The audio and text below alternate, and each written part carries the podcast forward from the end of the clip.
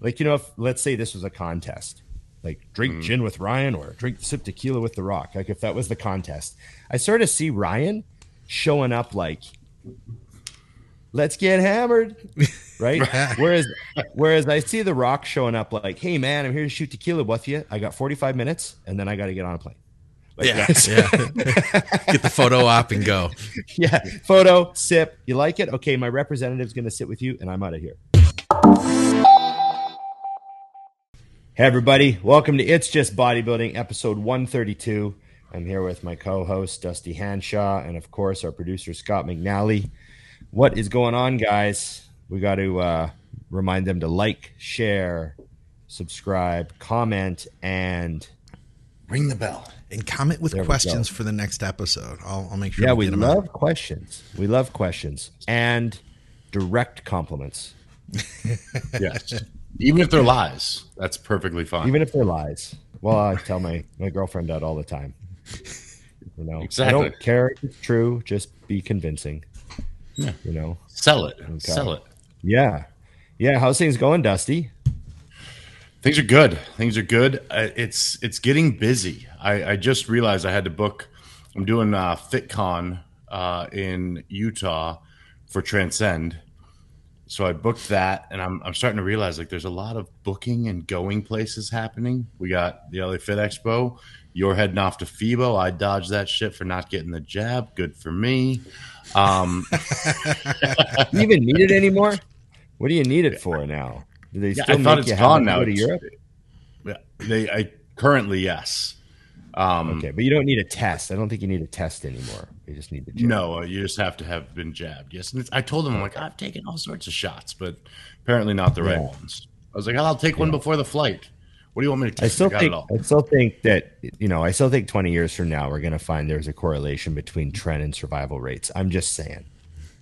There has to be. I mean, look how quickly I shot through that. It was like 3 days. Scott wasn't taking real trend. I wasn't there at the time. Yeah, I don't want to talk about the bullshit, but wasn't there like some suggestive, and I'm not going to say studies that show it, but wasn't there like some like in vitro evidence that like THC was like another thing that would make sense, right? Like just a little bit of a hindrance to its ability to like, you know. Yeah, you know that little sour gummy every night does its job. Yeah, it would be funny, eh? It'd be funny. I got some great. I had all the things. Show. Nice, good. I haven't even opened mine. And yeah, you know, and even if they're not great questions, we can make them great by giving them good answers, right? We've got some on the last YouTube episode too. People left them. So we got it. Let's. Do you have any good ones to go right away? Because I like rewarding those people. I can't say they're good or not. I just I see the list and I see, hey, I got a question. Okay. So I hate to lead the show. Like, here's our big question, you know. And then what do you prefer, bananas or apples? Finale that we'll save, but you know. I got one, though. I got one here. This is from Jim, and he's also part of the Patreon. I want to say thanks to everybody who is supporting the show on Patreon, and he commented this on YouTube, though, and he says, for the next episode of It's Just Bodybuilding, Dave Palumbo calls bodybuilding competitions beauty pageants. My question is, how much influence does looks, handsome or not so handsome, have in bodybuilding competitions, and does it vary by level, amateur, pro? Mostly asking for men. Well, I think he's missing the point on the beauty pageants a little bit, because I would not be anywhere near pro if it was a beauty pageant. Yeah, I mean, Dave calls them beauty pageants in like a comically, you know, he's being comical and sort of comparing that you're up there strutting your stuff and it's all about how you look. Yeah, but I don't think he's. Means that it's actually like your face and hair that wins a bodybuilding show. The other divisions, obviously, this is like a factor. Men's physique, yes, absolutely. Women's bikini, you know, like isn't figure even face and hair makeup? Like, they're factored in. Like, so the only category that gets away with just being like unaltered. Is men's open bodybuilding. You know what I mean? It's kind of funny. And I've been to so many shows that I don't ever remember seeing a situation where I thought, one bodybuilder beat another bodybuilder because he was a better looking dude. I've never ever left a show wondering, oh, is that like a facial thing? He was never so handsome. Ever seen that. Yeah, you've never heard that either. He won the Mr. Olympia just because he was so damn handsome, you know? No, I've never seen that. And in fact, many, many, many times I've been like, man, that guy's really handsome, but he's not winning. So, it's not going to happen. Yeah. You know? Thank God. Is it like, yeah, I decided to think in bodybuilding, just the judges, I know this. Well, I'm not going to say for a fact because I haven't spoken to every judge on the planet, but generally from all the judges I know, they love judging men's open bodybuilding because it's the only category where they don't have to fucking do that. Yeah. Right? One thing you'd factor in, the thing I don't like is when you get into that, you also are going to run into the fact that you have natural things you prefer, you know. I mean, it's very simple. Like, you know, most people, if you're like, oh, this is my friend, you know, Jeff, he's always dating a blonde, that's what he's attracted to, you know what I mean? And, and on down the list, it's, you know, thank God it's not. And I couldn't even judge those. I'd only have like this, it'd be the same three women winning every show because I'm like, she's a little off, but she's still hot, it's fine. Yeah, that's my girl. Yeah, I like her thicker. Let's do this. Yeah. What about male versus female judges? Do you think the female judges let the men's open influence? Like, do they look, Bumstead's pretty hot? Like, if they're looking at a classic division, well, I guess classic we're not talking about, but yeah, you know, are they looking open, at that? Maybe it goes the other way though. Maybe they're like, but you know, I feel a little bad for him. He has to walk around looking like that. Give him the prize. Let's reward those quads. Because I mean, he's got to cover those legs up the rest of the goddamn year because he lives in Alberta. But that face, he's stuck with. Let's give him this win. This is all he's got, you know. Exactly. This is his moment. Give it to him. And that moment in time was forever referred to as the Dusty Point. He gets exactly. That's how I got the nod. They're like, how did that guy win? This guy's good looking. Dusty Point. He got a Dusty Point. He got a Dusty Point from two judges.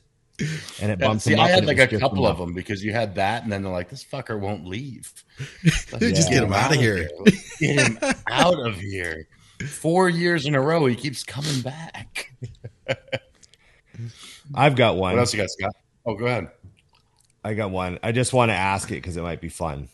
But who's your name your favorite 80s bodybuilders?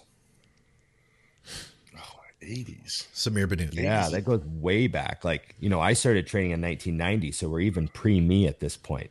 Although I had all the magazines. I had the 80s magazines, right? Because they're laying around the gym.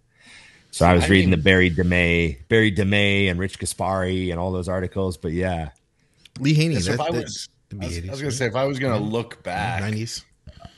Only based on looking back, because I didn't know anything about then. I would say Lee Labrada would be my favorite from back then. I always loved the fact that that guy could stand with anyone at his size and hang. Like what? Yeah, and he was like 185 in the 80s. Yeah. It's crazy. I mean, I was 185 in the 80s, and I was born in the 80s. Think about that. The guy who asked the question mentioned Bertil Fox, who we all know what happened to Bertil. And I know our friend Dino has a lot of Bertil Fox stories because he was like the fucking man over there at the time, you know. And of course, Bertil isn't he still in prison serving life for that murder? I believe so. Yes. Yeah, crazy story with him. And I would say, you know, I had to show, as I do. I was talking to a younger bodybuilder the other day, and we were just talking about small waists. And Jed, dog. Mom's home. Hey, there's an army outside the door. Apparently, he's off to fend for my safety. So, I talk about small waist, and all of a sudden, I just remembered Brian Buchanan. Oh, God. And I was like, I got to pull up a picture of Brian Buchanan and show this guy. And I pulled it up and showed him, and he was just like, what the fuck? His waist. And like most people don't know Brian Buchanan, but like when you look at the photos now, you're just like, whoa, because now we have the, you know, we kind of in that you know, yeah, they're bringing back the waist. Look at Brian Buchanan, you know? So he's like a Lee Haney with an even crazier V-taper. That's crazy. That is nuts. His right arm looks like it might be close to as big as his waist. Yeah, he was awesome. And look at the condition in the quads, like the upper quads you can see in that photo. Yeah. Like he was awesome. And you look back now and you think like, man, he didn't get looked at like he should have been. I don't know. Nowadays, like if modern him up a bit, put him on the right shit and get him bigger. But with the same waist to shoulder ratio, imagine seeing that now in the men's open. Oh God, be frightening. Like, you look though, like, just pick apart the muscle. Like you're not seeing anything missing other than a waist. Yeah. Yeah. I mean, you know, obviously he's probably, you know, he probably only weighs 230, which is like, you know, 30 pounds too small for the modern era and all that stuff. But god damn, you know? Yeah, he was an awesome bodybuilder. That's cool. Just imagine the drug bill. That would be $25.99, sir. Exactly. For what? The entire prep. Yeah. And that's 80s prices. He's buying Sustanon for $2 an amp. Oh, that's yeah. Yeah. You know, I like to show people, you know, like that's fun for me, making everybody look at him. Like, look at that. You know? Yeah, well, especially this one doesn't know. He didn't know his name. Here's one with his legs too. You can see the whole physique from top to bottom.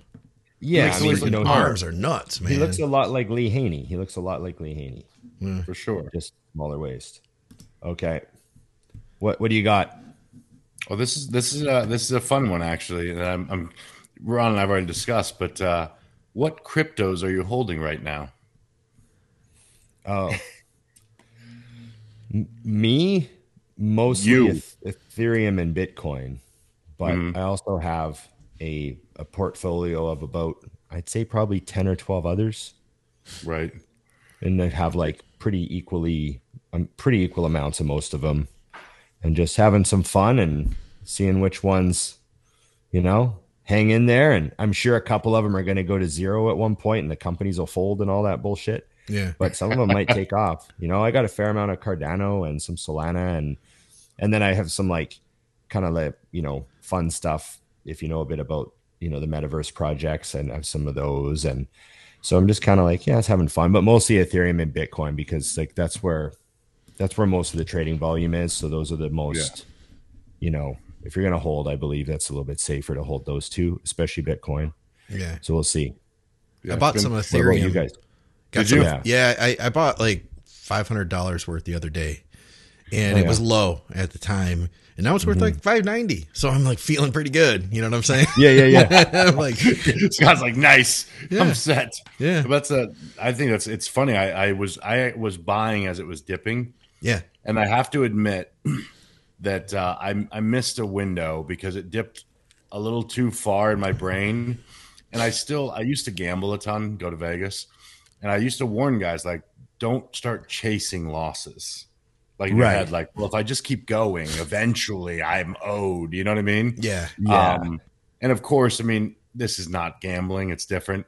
But I did consider buying another $5,000 when it was at its lowest, which would have been, you know, some nice turns, even the last couple of days. And I was like, I got a lot in there. We'll leave it. We're just going to leave it. Yeah. Of course, this morning I woke up and looked at some of the numbers. I'm like, why would I not put $5,000 more in? Why did I not do that? my accountant messaged me. He's like, hey, you pulled a lot of money out of your corp. And I was like, yeah, you know, I've been buying the dip.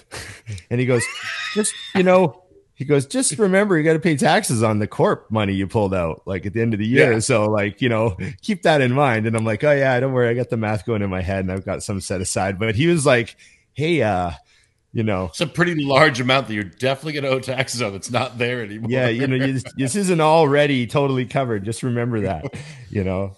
So yeah, it was funny. Just buying the dip, good. You know how it goes. So, but yeah, I too hit my limit. I know what you mean. Like, I hit my limit where I was like, this dip can go fuck itself. Yeah, because it dipped twice, and I did. Each time it went, I just did another $5,000. And then when it dipped real good, I was like, and this is where I puss out. Yeah. I'm just going to be like, I'm done for the year. I'm just going to sit. We're good. We'll see what we have here. Okay. You guys keep looking. I'm scanning here. I had one that was supposed to be for it. We missed it for Turner and Dusty. And this one was from Patreon as well. I'll throw this up.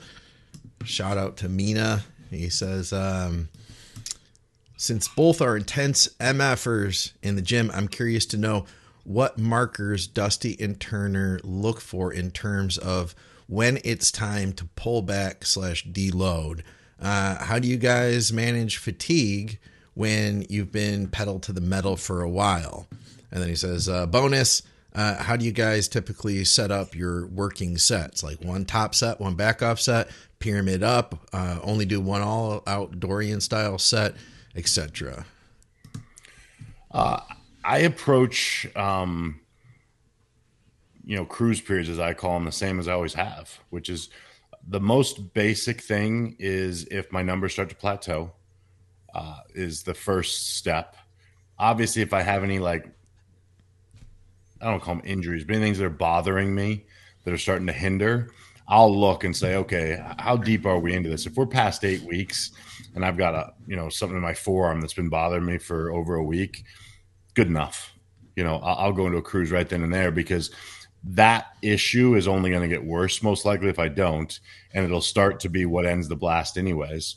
I think in hindsight, what I would suggest to people is the moment you think it's time to start a cruise period, you probably should have 2 weeks ago, because we love to train. And I think that's what gets missed sometimes is a lot of us. And I mean, I've been guilty of this even within the last few years, where you forget that step back enables 2 steps forward. You got to take that break here and there. If you're going to train truly with progressive overload, it can't be year round, and the only thing I'm going to add that he did not ask that people screw up on all the time with progressive overload is, let's say you finish this blast and your squats are 405 for 10. Okay. That's your heavy set, straight set. When you come back in 2 weeks and you get back to squats, don't put 405 on the bar and say you're going to try to get 11. What you want to do is go back probably 4, 5, 6 weeks from that previous blast and start with those numbers. So that might be 365 for 10. That's where people screw up their blasts, is they're trying to just get going. And it's not to say that you won't get 405 for 11 today. You might. The problem is it's not going to be very long before you're not beating those numbers. And that's where you're going to start resisting the idea that it's time for a cruise, that you're 5 weeks into a blast. So that's probably the biggest error people make is that right there, is how they actually approach the next blast, so that's it. And as far as this question, it depends. Each blast I set up differently. Sometimes it is a top set and a back off. If I do a rest pause, then that's it. It's a rest pause, set and done. So those things I think are another area that people change with, experience. Because I'll also part of, sometimes if I'm deeper into a blast, especially being older, and quite honestly, my strength, I always thought that my strength would slow down at some point and I would have to kind of adjust. And I realized even before I got sick, I had to start finding ways to make it harder, because I was getting stronger consistently. And Ron has told me about this a million times, the risk to reward was getting backwards. So it was okay, instead of trying to get stronger this blast, let's do 6-count negatives and start lighter, and then get strong at that. And then the only funny thing that would happen is I started eventually using the same numbers with 6-count negatives. And you're like, what is safer, but what else can we do? And I did start doing even pre-exhausting and things, because there just comes a point where you have to be logical and say the joints, the tendons, all those things. I'm not going to say that you're trying to not get stronger. You're trying to get stronger in a different way. It's not always, can we just add more weight? Because it's not even about fear. It's just logic. If you're, if you're getting under, 1,500 pounds or something crazy on a hack squat, it's really just a matter of time. you know. Did I see Dusty on the Smith machine squat the other day? Was that five plates just smashing them out like nothing? And the control you had in that—that's what was really impressive with that. You wouldn't. It's a lot of weight to be moving with that kind of control.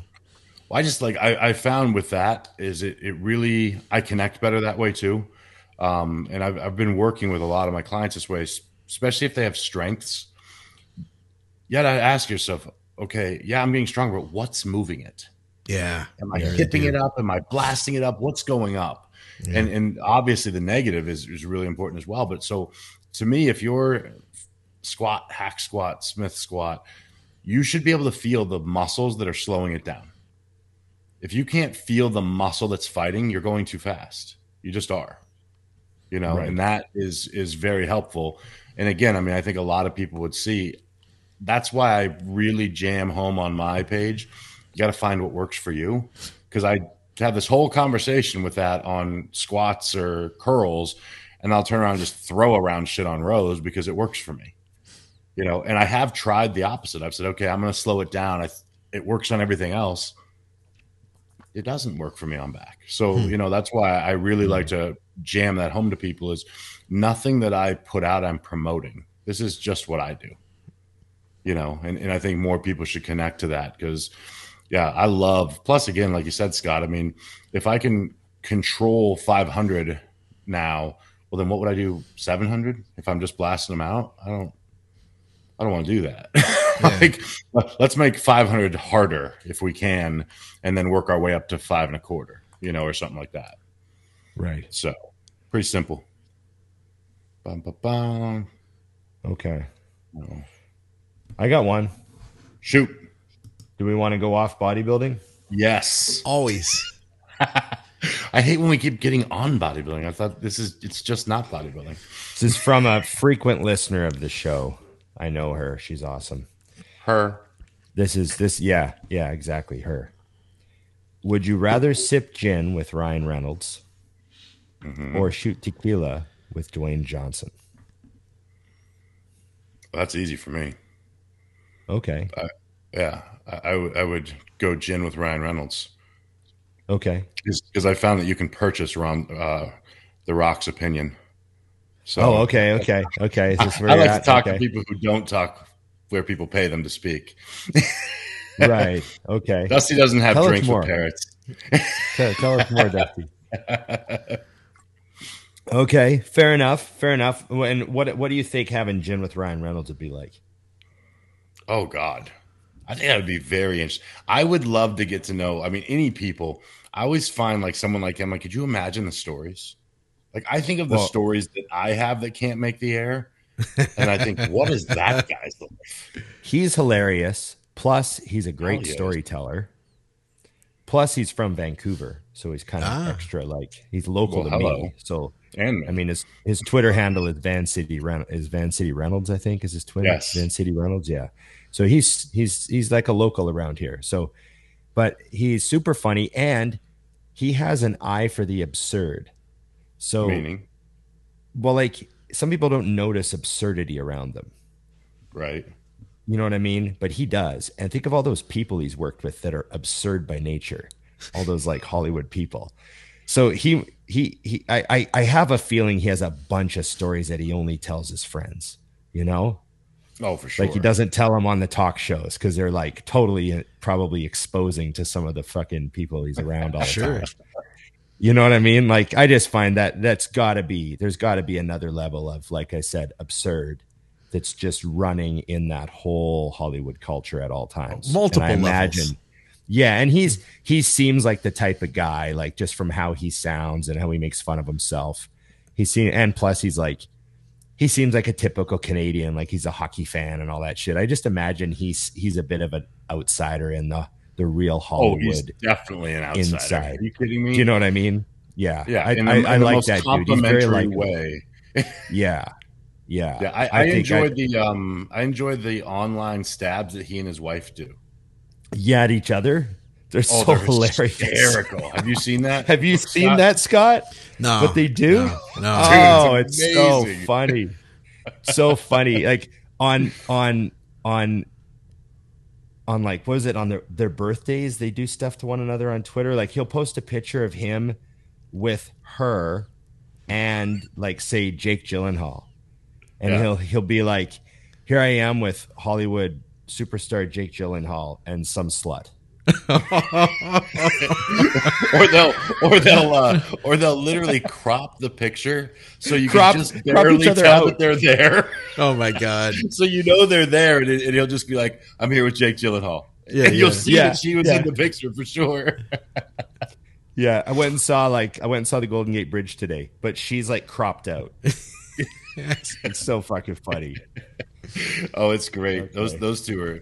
Because you know, like, and again, that's one of those things where when I see that stuff, I'm like, okay, your home life has got to be hysterical if this is your public harassing. Yeah. You know, yeah. So where are you guys at? What you didn't answer?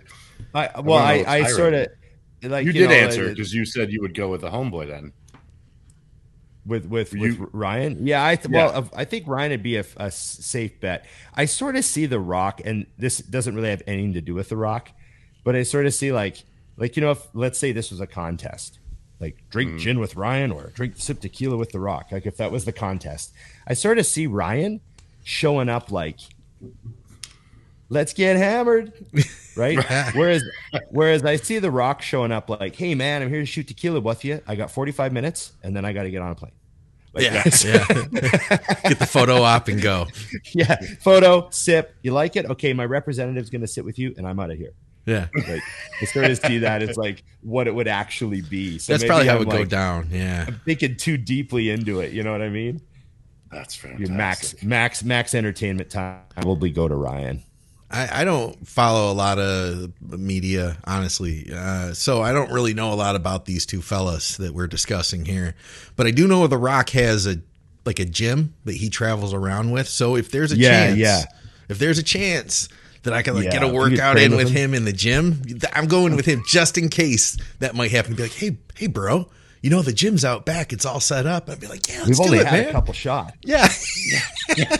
I think we should absolutely do front squats now. I think it's time. Yeah, set to 20. My tequila's not that strong. There we go. Okay, do you have one, Dusty, or Scott? Have another good one. I'm glad we were able to explore. The celebrity "what if" question. I've got a "would you rather," yes. But it is bodybuilding related. Just warning you. Also, I did want to tell you, Ron. We did get somebody message us one day, or they commented and they said, "Enough of the crypto. I don't want to hear any more about crypto." So we do have one anti-crypto fan. Okay. There's one guy that doesn't like the crypto. Back. I hope you didn't sell, bro. Oh wait, never mind. Well, that entire 3 minutes of the hour and a half episode, they can just click forward on. But that's what the timestamps are for. You need to put a stamp and just put his name and say, "Do not watch from here to here." Yeah. Right. Okay. So he says, "Would you rather have an amazing physique, like one of the best of all time, but be weak as a little girl with polio, or literally..." He threw in polio. He did. That was rough. I didn't say it. It wasn't my word, so I could say it. You know what I mean? But I wouldn't have said that. Like, weak is bad enough, but also fighting off polio. Yeah. Or literally be superhuman strong, but have no physique at all. Look like anorexic, misshaped, stickly, etc. Ooh, that's tough. Well, okay, am I actually as weak as a little girl with polio? Because like they can't even like function. Can I carry groceries? You can carry groceries. We'll say that. You know, like you can function in normal life. Can I go to the gym and get a good pump on some machines with like half the stack? Am I at least that strong? You're average at best. You know, we'll say that. If someone were to walk up to me with a jar of pickles, can I open the pickles, or do I have to use someone else? Get some help with the pickles. This could be a real problem in my house. There's a lot of pickle jar openings. I'm getting specific about this. Yeah, I need to know. Okay, I'm going to answer because this is the thing. I think I would have more fun shocking people if I was the scrawny guy that was strong as shit. Right. It's like, could you imagine, like, if you walked into, like, let's say Ron walks into his gym and he looks over at me, this skinny little, I mean, your description was phenomenal. And he sees that I have 9 plates of side on the squat. Yeah. Yeah. And I'm walking over there. I got no belt or nothing. And he's like, oh, fuck. He's like beeline. You're wearing jeans. And a polo. And a polo. Does he really have flip-flops on? Yes, he does. Crocs. And then, you know, and then you hear it as he's approaching, as he sees the first rep and finds out, you hear someone go, 22, 23. Yeah. I think that would be fun. You well, know? I'm also thinking, you know, body weight to strength ratio would be off the hook. So, like, you could do, like, all sorts of cool stuff, like one-arm chin-ups, freak people out. Imagine how good he'd be on a bike. Hey, if I only weighed, like, 140, but I had superhuman strength.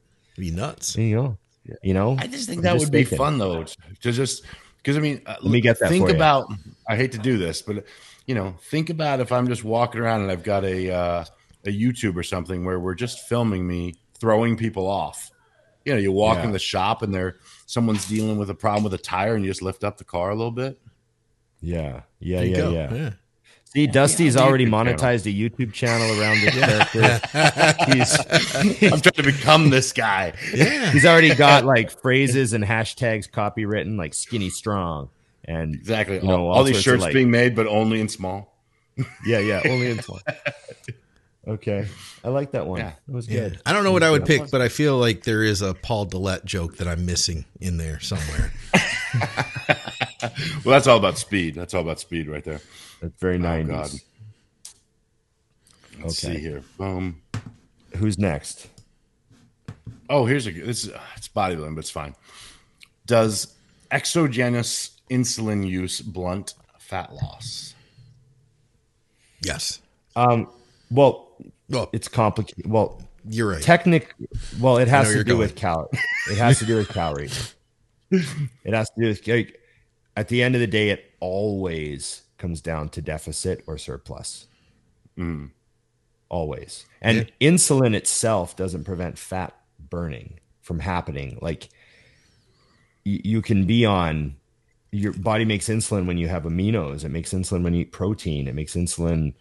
It makes insulin when anything is turned into glucose. So it's not that simple. I understand how you could word it to be like, well, yeah, insulin does this and this and this, but I just think the way question is, that's my answer. I like your answer. We'll go with that. Yeah. Yeah, no, it makes sense because I know what the thought process is. And my answer, although not used on the regular, is the only time I ever used insulin was during prep. No, it's to push carbs in quickly.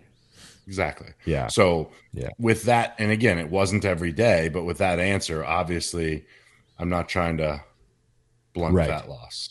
I'm trying to fill back up and move on. And sometimes it was a day, sometimes it was 2 or 3 in a row. But, you know, so that should be the overall answer. So that's why I wanted to throw that in, because my knee jerk is of course the same as everyone else's, like. Because your answer isn't the insulin. It's, yes, it does, because you're going to take a bunch of carbs and eat too much, which is why it's going to be a problem. Yeah. So taking 20 units of insulin and then eating a bag of cookies blunts fat loss. There you go. Yeah. There you go. But was it the insulin or the cookies? I had to eat the cookies because I took the insulin, you know? Yes. Oh, it's a classic. It's a classic. Well, no. Okay. No. How was life? I just reminded myself of one time where I did go hypo and I ate a whole bag of cookies. It happens. It's going to happen. You're going to take your whatever I was taking at the time. I mean, that would have been the late 90s. So probably like 10 IUs post-workout or something. And I remember, I don't know what happened. I was like fully orange juiced and fucking post-workout. And I thought I was okay. And I remember driving home and like, I had groceries and I had bought a bag of cookies because I thought, oh, I'll have a cookie once in a while. It'll last me a month. Or a car ride. I started like losing it in the car and I'm like dripping and my hands are like ice cold sweat just dripping off them. My steering wheel's wet. And I'm like just shoveling this fucking bag of cookies in my mouth. And I get home, empty bag of cookies. What kind of cookies were they? Asking for a friend. They were...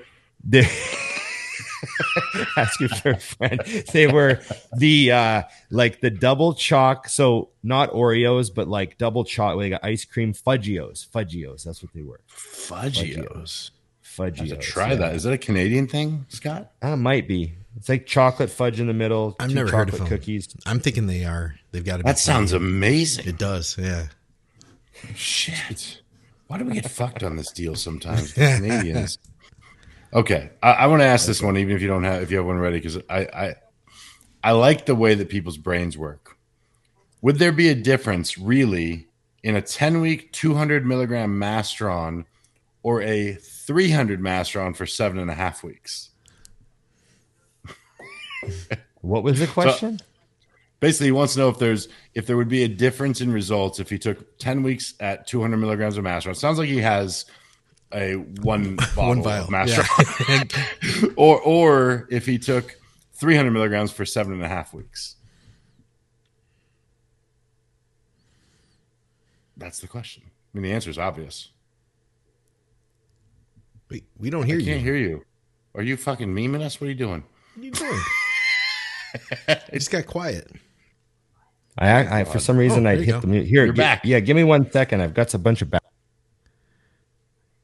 My answer is get another vial of Masteron. That's what you do. You get another vial. I literally laughed, but I was also like, well, you know, if you're doing like the very simple math, I'm like, well, 300 times 7.5, you don't make it 7.5 weeks, bro. Yeah, yeah. That's $22.50. Yeah. Maybe he's got like a bottle and a half or something. So you know? Do you have like a little extra from the last one? That's a, yeah.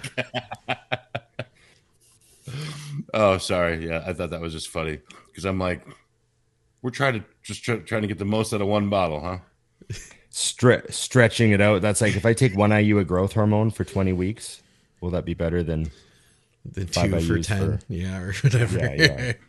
So, but like my serious answer would be, you got to factor in, again, everyone thinks that the drugs are the magic.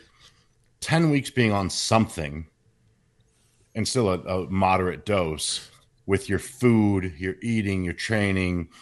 Masteron's a weak example, but we're pretending it's any drug. Right. I would opt for that over a shorter time period with the same advantages for the food, the training. You know, because I'm really just wanting that extra 2.5 weeks of training and food. Yeah. Yeah. Yeah. The growth hormone is a bad example because that's really just a funny example. But yeah, you know, like, I mean, if you did, like, you could word the question a million different ways.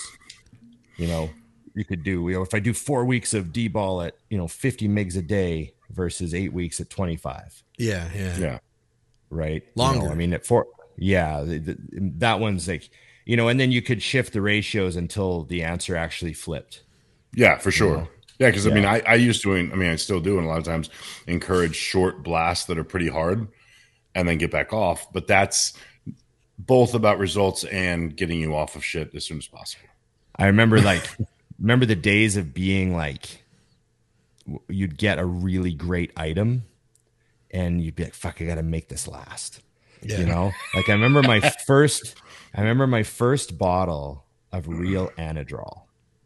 It was an Anapolon 50, Syntex Anapolon 50. And I remember I think, okay, I got 100 tabs and they're 50 milligrams each. So I can do 4 25-day cycles. Right? You planned it out. So then I got some tests and I was like, okay, well, I can make each cycle 6 weeks long. And the first 25 days I'll have the Anadrol, and then the last couple of weeks will just be the test, and then I'll go off. You know what I mean? So that was picture like my whole Ron year. Actually with a notebook. He's writing it out. He's got a blue fucking Bic pen, and he's like, "This is how this is going down." Yeah. There's also nothing like real Anadrol. I was gonna say, there's also nothing like drugs that used to be back then when they worked. Yeah. That is one factor I think that you can't ignore is I can only respond to the doses people send me. And I'm always like, fuck, like it's way too much. And I still tell them it's too much, but I do also think, well, maybe some of it's fake because there's no way he's taking that much shit and looks like this. Yeah. Yeah. Because I do. I mean, I get a lot of people when they start out, and don't get me wrong, we adjust their eating and training and they start to improve right away. But sometimes I'm like, that stuff's got to be poorly dosed or nothing, because there would be some sort of a response elicited by just taking that much shit. Yeah. You know, I mean, I had a guy recently that sent in his stuff, and he was on it for 6 months. I sent the doses to Turner and Tommy just to be like, holy shit, look at this. And I hadn't read down yet. So I just screenshot the dose. I sent it, and I went down and read again. And I go, oh, by the way, he's been on that for 6 months. Good God. And I was like, oh, shit. Tommy immediately responds with, so you're taking him off? And I'm like, everything. Right now. Yeah. Like, get off and please get in to see a doctor. We're fucked. Yeah.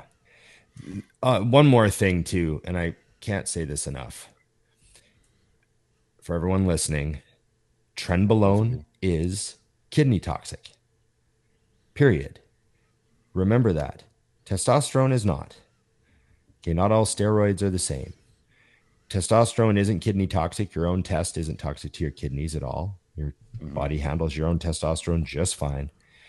But Trenbolone itself isn't good for kidneys. So keep that in mind. And if you're going to take, 200 milligrams a week, that's a lot different than 800 milligrams a week or 1,000 milligrams a week, which I'm starting to hear from people like, well, not starting to, it's been years, but like I still hear like, oh yeah, I was doing 800 Tren and 800. I'm like, whoa. Like, yeah, like fuck, you can't do 800 Tren, man.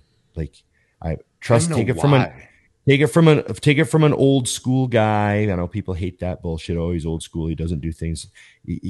That's why a lot of the old school guys, like, we're trying to pass this wisdom down to you. Like, don't do that.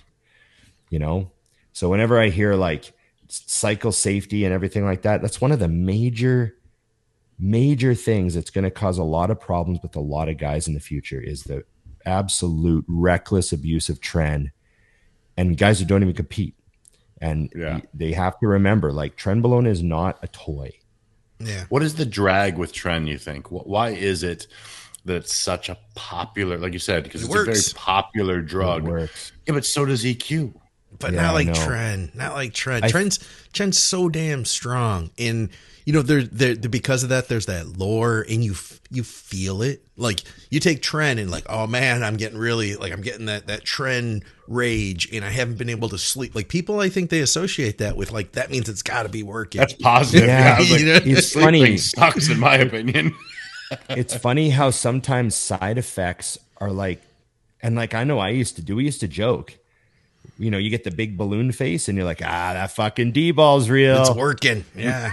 It's real. I look like hell. That shit's real. Here comes the 3-plate for 10. Here comes the bench. Let's go. Like, it was all like sort of celebrated, but that was like a pretty much purely if you watch your blood pressure, but more of a cosmetic side effect that people would like, it was like a cultural thing with the bodybuilders, but the Trend thing, it's like, I hear guys say it all the time, like, oh yeah, the psycho man. Like, I'm just, Dana Baker is hilarious. If you guys follow the Big Baker Boy, all his Trend reels are hilarious. But just the the whole lore, like, I'm not sleeping now. It's time. We must be growing. Yeah, like, right. It's like, man, yeah. It's not good. It's not good. Yeah, I'm always curious because I always just. That was something I typically did in prep, and I would take 300 milligrams of Tren A and that's it. And I mean, obviously with other things, but 300 was good to go. And it's not that I don't put it in anyone's off season ever, obviously not A, but again, 300 milligrams, 400 milligrams is plenty. That's a lot. Plenty. So you're right. I had somebody send me a gram. I had somebody send me that they were on a gram and a gram of test. And good bodybuilder, good physique, but I was like, why? Because all I could think of that would happen between 400 and 1,000 is side effects. Yeah, I can't imagine. So I went to 500 Tren once for like a couple of weeks. I was prepping for a show, and it was like the probably the biggest stack I ever took. I was just kind of pushing it to see if it made a difference. And I remember from 300 to 500, I was like, wow, this is like, I was like, oh, so like, you know, because I was always one of those dudes where people would say like, oh, that cycle, I'm getting so pissed off at traffic, and I'm gonna be like, oh, it's not me. I'm a laid back dude. I don't really notice juice. Like I'm the same person off and on. But then when I went to 500 Trend, I was like, oh shit, like, okay, I don't want to pull someone out of their car at a red light. I gotta like just like fucking noticeable. Bring it back. Bring it back. Yeah, bring it back. And just like, and just being like irritated with everything, like everything. I remember you're dieting too, right? So the irritation is like just a constant hum. Yeah. Just with everything that everyone says and does, that last bit, and you're like, crank the trend up to 500, and now it's just like, oh god, just fucking kill everyone. Or like, at Halo, you know? Yeah, I hate everyone. God, and I just didn't want to. I don't want to. Yeah, and I don't encourage people to live live like that in their prep. There's something wrong. It's not part of the necessity to win. Yeah, no, I'd agree. No, I told the story before. A lot of people here probably haven't heard it though. That I was 2 weeks out or 3 weeks out, and my girlfriend was like 1 week out. And I was getting out of work, and we were going to drive so that she could do some posing with this lady. And it was like Detroit, Metro Detroit's real big. And we're like on the exact opposite side, and in an area that I never really have gone to before. And so she printed out the directions on MapQuest. That gives you a little frame of reference as to when this was. Yeah, she was in charge of this because I got out of work. I got my food. We're like coming home. I'm getting ready. We're going to go straight out there. She's driving, and like, it's an hour drive and so I thought to myself, okay, and I'm starting the Halo today. So it would have been like 2 weeks out. I'm starting the Halo today. I'm going to train while she's doing that. So I'm going to take my Halo. I've got my meal for after we train. I just ate, we're good to go, blah, blah, blah. We get on the road. Hour and a half later, we're lost. Like, in a city that I've never been in before. And I'm calling my dad, and he has like no help for us. And we're calling the girl she's supposed to meet. We're like so lost. And like, we didn't even know where the fuck we're going. Like anything. It took like 2.5 hours to get to that gym. And like I said, so I took the Halo, and I'm pretty chill, but I will say Halo gets me kind of wound. Plus I was starving. Yeah. By then I'd like already eaten all my food, and like, I'm like, it's the end of the world as far as it was the worst. I remember like wanting to just rip the dashboard out, and like, we didn't even know. I'm getting triggered. I'm going to just take a breath. That was a long time ago, man. But I remember I was so mad that day. Like, it was the worst day ever. What's your heart rate right now? Just telling that story. I don't know. I should probably check it. I'm going to have to go back to the cardiologist. Good thing we checked that thing before he came in. Good thing that story was after we found out his heart rate's fine. We're good right there. Yeah. I've got a question.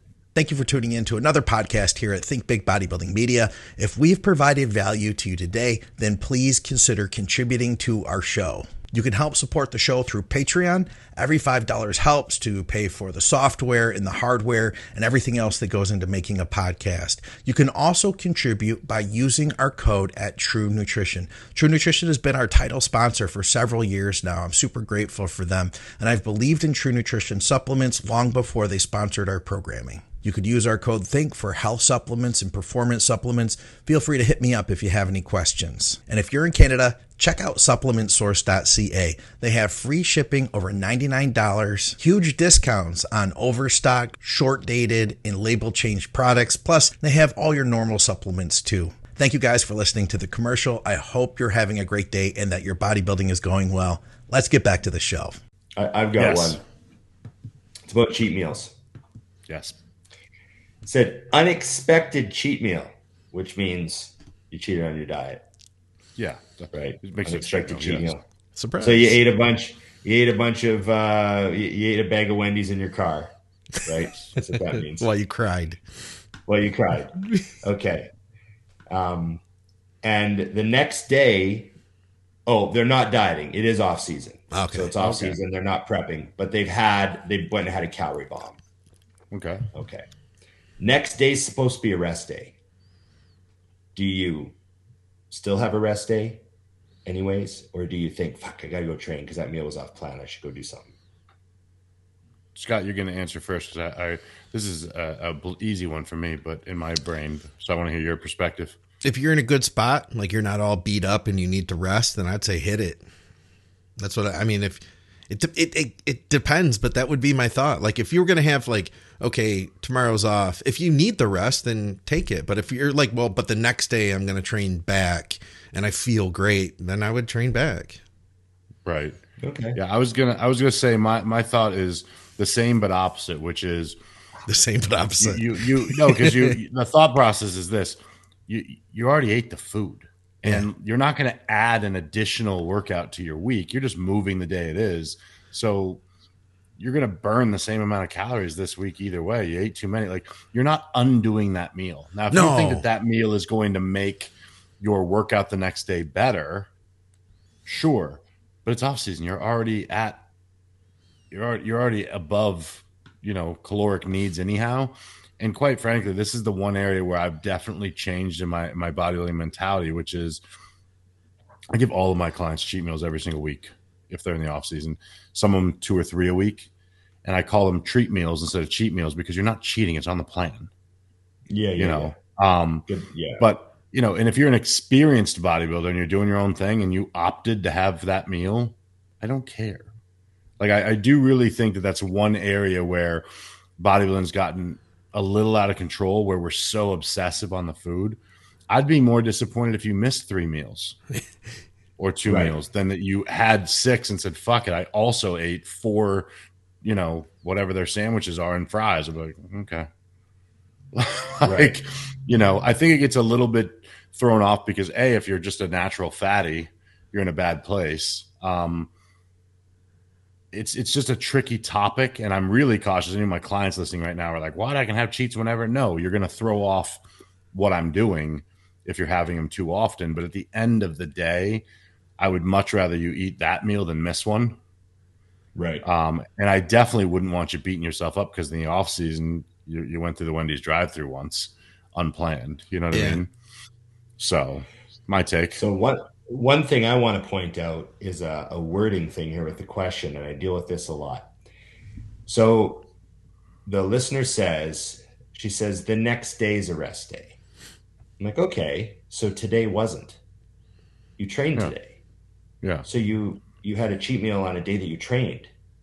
So you already you're already fine. If that's your mentality. Yeah. You're already fine. Like, you ate it, you ate it even closer to a workout than tomorrow is. Like, tomorrow's a lot farther away than the workout you must have already done today. Do you know what I mean? Yeah, I totally know what you're saying. Because people say that all the time. Like, I have one person, I have them on a 3 days low, 1 day high carb. They're dieting, and the problem is they have some tricky shifts at work, so. Right. The training, the high day, the fourth day that's high carbs doesn't always land on a training day. Sometimes they're just working 12 hours. Right. And they had a real hard time with like, well, I can't do a high carb day on a day I don't train. And I'm like, it doesn't fucking matter. Yeah. You're in a huge deficit all the time. Yeah. And you trained the day before and you're training the day after and you're working the whole day that you're eating. Like, your body doesn't work like that. It's not like, oh, I slept, I'm reset, so now all calories today will be stored as fat. Right. It's not how your body works. Like, yeah. In fact, there's I saw a guy on a podcast. He's like, people don't realize how body fat gets burned. There's actually at certain points in the day when you hit your body is always doing this all day long with everything, right? Just trying to find homeostasis and trying to manage itself. And there's moments where certain fat cells on your body are releasing lipids, triglycerides as fuel, and certain fat cells in your body are storing them at the same time. Right.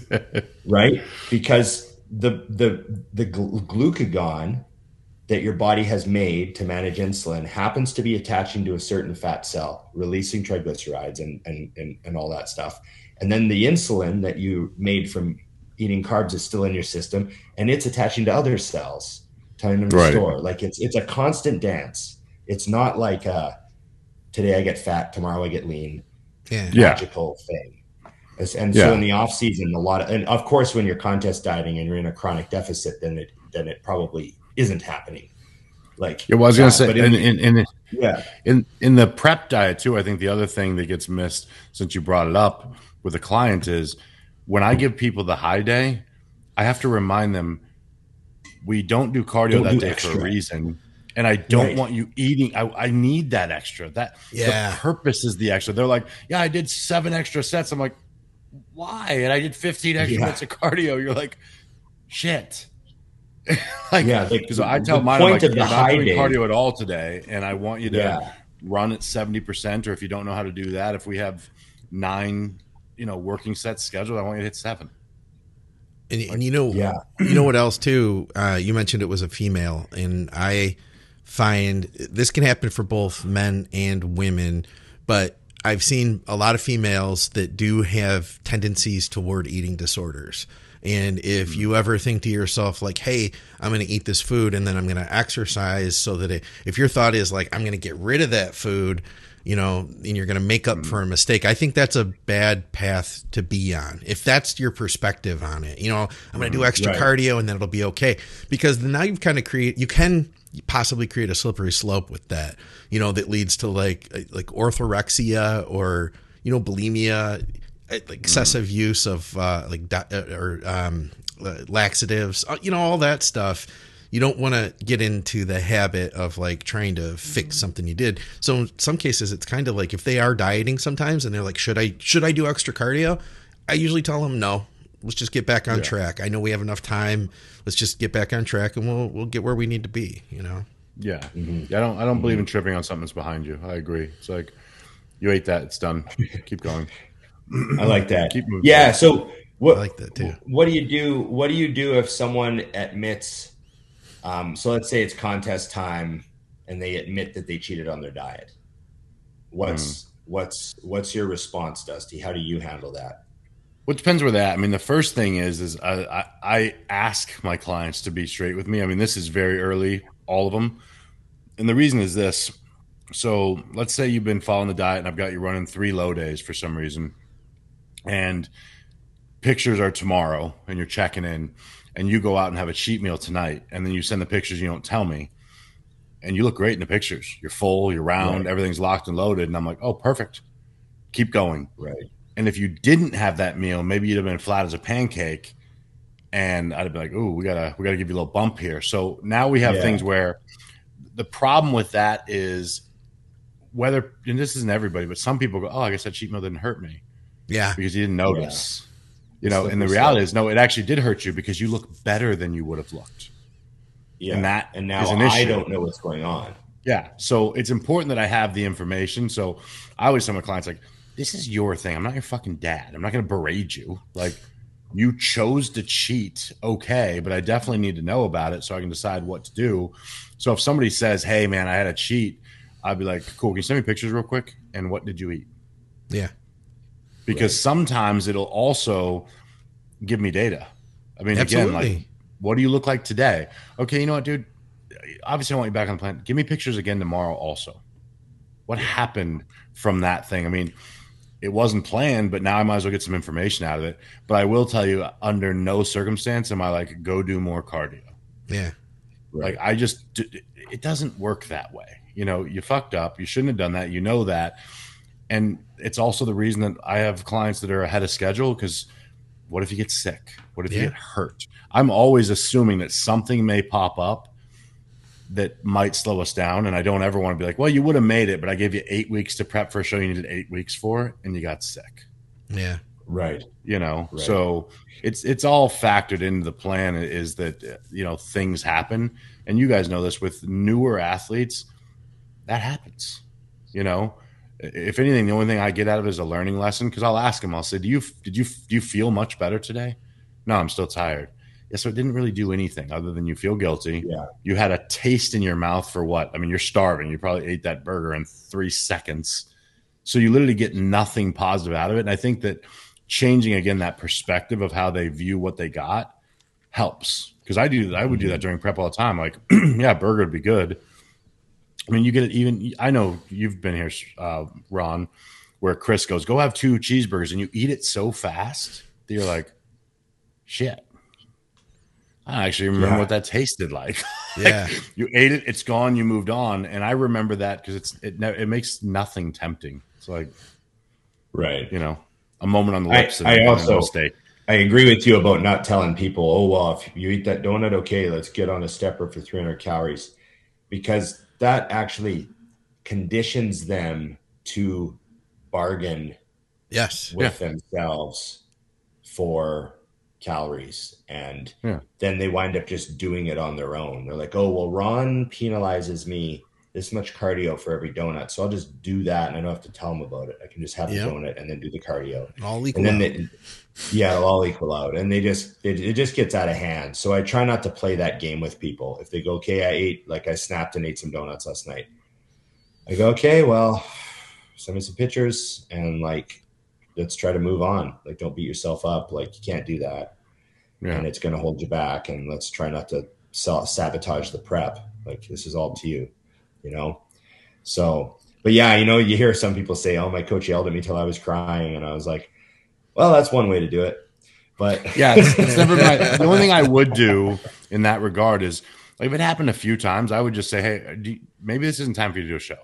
Yeah. Because you're not locked in. Like, because when you are locked in, it doesn't even cross your mind. I mean, truthfully, at least me, and I don't consider myself I work with a lot of bodybuilders, and a lot of them say the same thing. Like, yeah, it would be nice, but you never actually consider driving down to buy a donut to eat it.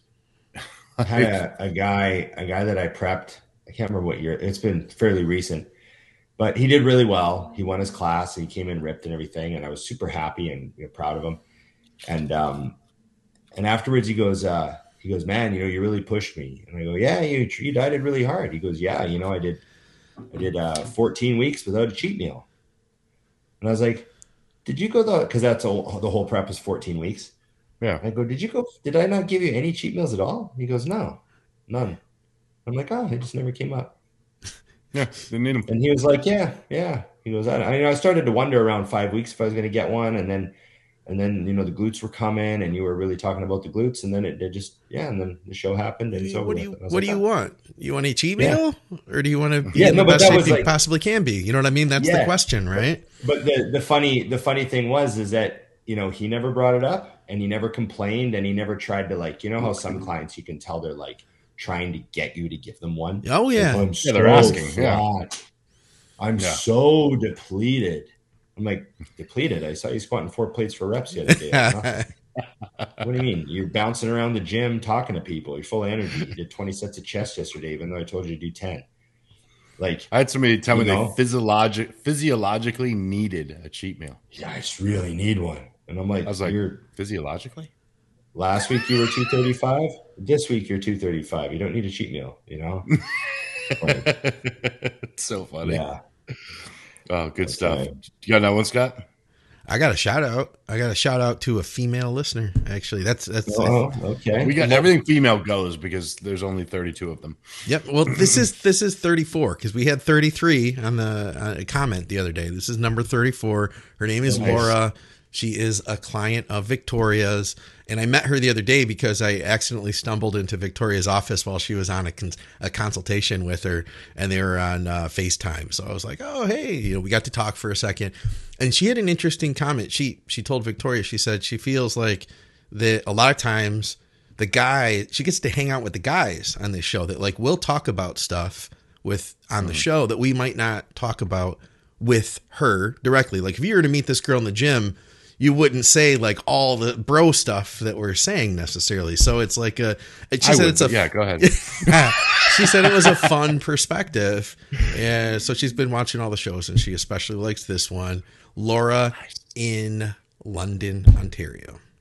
Oh, there you go. Okay. Welcome to the show. Thanks for watching. Yeah. She's cool. That's awesome.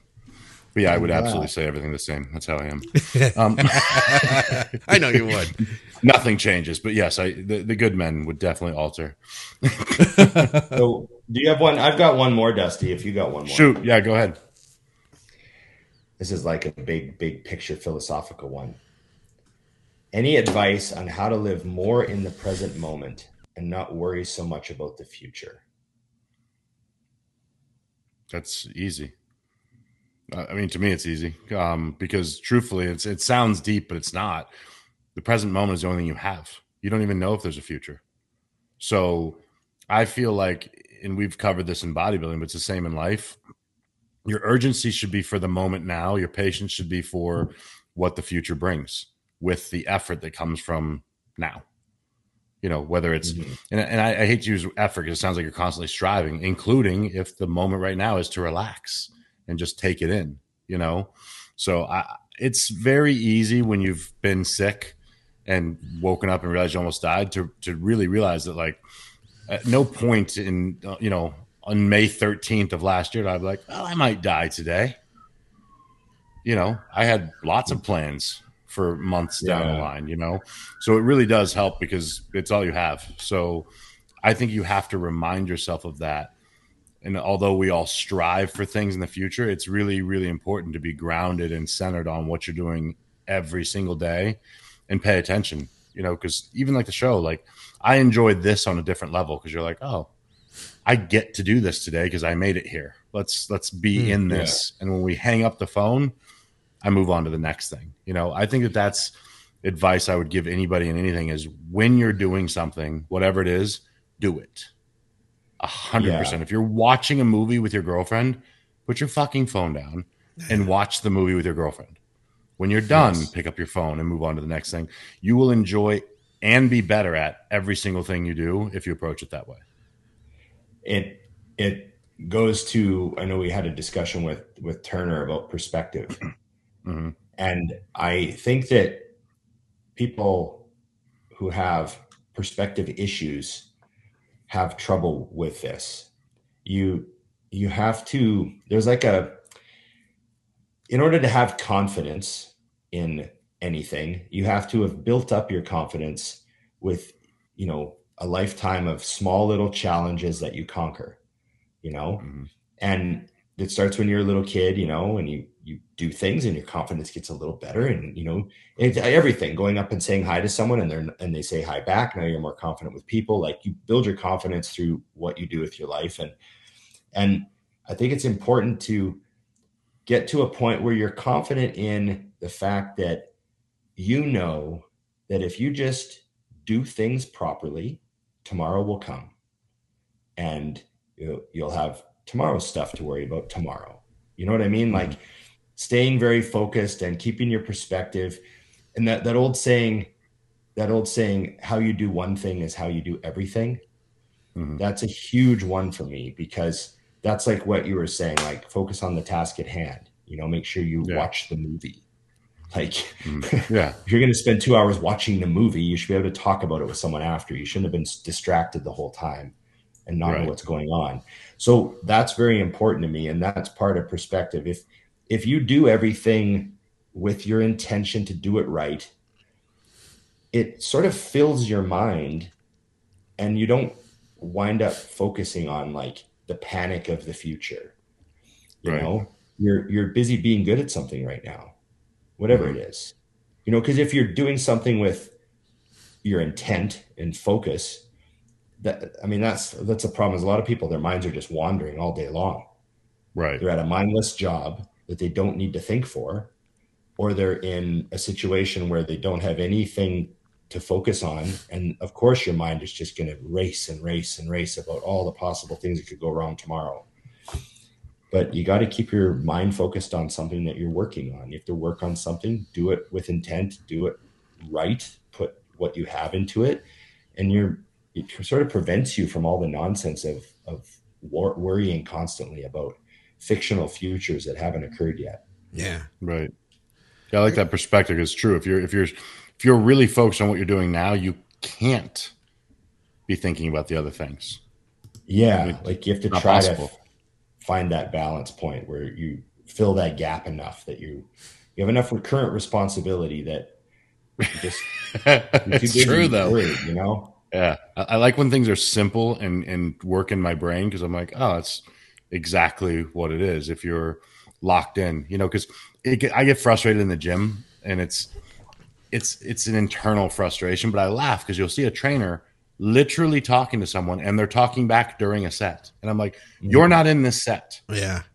Like you're not. Nobody you can't is. Be because I do this for 20. I'm shaking the whole table. I've been doing this for 20 years. I cannot operate the incline bench to my full potential if I'm talking to you. Yeah. Not even 50%. Yeah. So, and that's the most basic thing I do in a gym. So I think that that's really key when you start thinking about life, and you nailed it, Ron, because I think maybe that's the other step is if you do have time for that, then maybe some of the things you're doing, you should alter. Yeah. Maybe you do have a mindless job and it sounds like, you know, you should go look at something that'll give you something to focus on. Cause I could definitely see that. I think of that all the time when I'm at places. I'm like, oh, that job would suck. He sits here for 10 hours and all he does is put people at a table and then goes back and waits for the next people. I'd go crazy. Like, right. You know, the demons start talking. It's not good. Yeah. Yeah. But that's also why I think I've, you know, obviously training has been something where I can just turn my brain off and go into another world for a while where the future doesn't exist. And I've also found that sort of like, you know, that's why I enjoy things like playing guitar, or, you know, now I'm, you know, riding the bike and doing that sort of stuff, because when you're doing certain things, you're forced to switch off. For sure. If you got a weight over your head, like you got a weight over your head, or it's hard. You know, you're trying to learn a song. Like one of the easiest ways to forget what else is going on is to focus on like learning a new skill. That's really, really turns off the rest of the world. So that maybe, you know, that's what hobbies are for, man. Like maybe people need to, I saw a thing where they were talking about how, you know, Americans aren't having as much sex as they used to have. They're not doing as many hobbies as they used to do. They're not like, there's just all these things they're not doing. And I think that that's contributing to the rise of anxiety that we're seeing. You know what I mean? Right. You know, you gotta fuck and you gotta play guitar. You know, well, we're being, you know, conditioned too with everything in the world. Like, there's so much coming in that it's harder, I think, to focus. And I totally agree with everything you guys have said. And there's two little things I'd like to add is that if you do say to yourself, like, okay, tonight I'm going to sit down with my girlfriend and watch TV like you always do, but I'm going to make sure I don't text. I want to make sure I'm plugged right in. If you do find yourself wandering, like your brain starts wandering, don't beat yourself up over it, because that's what we do. Like, you're not going to be perfect at it, but you can get better at it. So just remind yourself, recognize it. That's part of being mindful too, and being like, huh, interesting. I just started thinking about what's going on Instagram. I'm plugged back in. Don't beat yourself up over it. That, number one. And number two, they actually have what they call mindfulness meditation, almost a medication. Mm-hmm. And all it is that too, I'm sure. Yeah. All it is just like, trust me, it's not like a lot of times people think, you know, it's about relaxing. Meditation's about like relaxing and getting into another state, but it's really about being right here. And you just, all you do is you think about like, what's going on? What do I feel right now? I feel myself sitting in the chair. What am I doing? I'm looking at the camera, you know, all those things. What do I hear? And if you even just run through those things for like 2 minutes, it will help to plug you back in, and you can expand that and you can become more mindful, you know, versus like being in traffic. I remember being in traffic and worrying about like, fuck, I'm going to be late. I'm stuck in traffic. I'm supposed to be at the gym now. My workday sucked. And I'm worrying about where I'm going and where I came from. But in reality, I can't do anything to change it. And when I learned about mindfulness, I realized like I can just sit here and relax, enjoy the AC, and I can get there when I can get there, because I can't change what's going on right now. You know what I mean? Yeah, in traffic. Right. Yeah. That's key. That's what we talked about before, Scott, with people in the opposite, getting to the gym and thinking about their day and what they need to do after the gym. And then they wonder why they have a shitty workout. Yeah. So that reset that we talked about in the parking lot is essentially what you're talking about. It's getting yourself in that place where, okay, I'm giving myself 60 minutes, 90 minutes, whatever in this gym, either way. I can either use it to benefit, or I can be half here, half there, and suck at both. Yeah. Yeah. But yeah, if you're watching this now, guys, and you feel like, whoa, well, I'm not as good as Dusty, I get distracted. Like, no, we all do. Dusty does too. We all get distracted. And it's just a matter of like, really caring about it and trying, you know? Yeah. Hone it back in for sure. Yeah. Good stuff, guys. Absolutely. The more you know. Wraps another one up. The more you know. I like that last question. You know? But I definitely agree. You got to find a place where you can go where you can't think about the future for a little while. That's my advice. Get a hobby or something that ties up your brain for a little while. It's really good for you. Get a gun. All this. Shoot it, because if you have a gun in your hand, you could fucking kill people. So you got to pay attention to what you're doing. Well, you know what's great about shooting? One of the things about shooting is all you got to do is pull that target in, and you can see how your day went. Yeah. take a look at your grouping, right? And the days when they have, you get a grouping like this. Yeah. Some days you're going to be like, that little mindfulness thing I did in the parking lot really helped me out today. That's a good point. It's like, thanks, Scott. Appreciate you doing it. You helped my shooting. Okay. Remember, everybody, like, share, subscribe, comment. Bring them up. And there we go. That's good. I jumped in fast this time. Yeah. I like you're like a drummer that's got a little bit of swing where he drags behind the beat just a bit on that last snare. Yeah. And it gives the song just a little bit of that. I like it. We don't want to over drum. You know what I mean? No, right? Hey, a good drummer knows when not to drum, right? There we go. Okay. Thanks, everybody. And remember, it's just bodybuilding.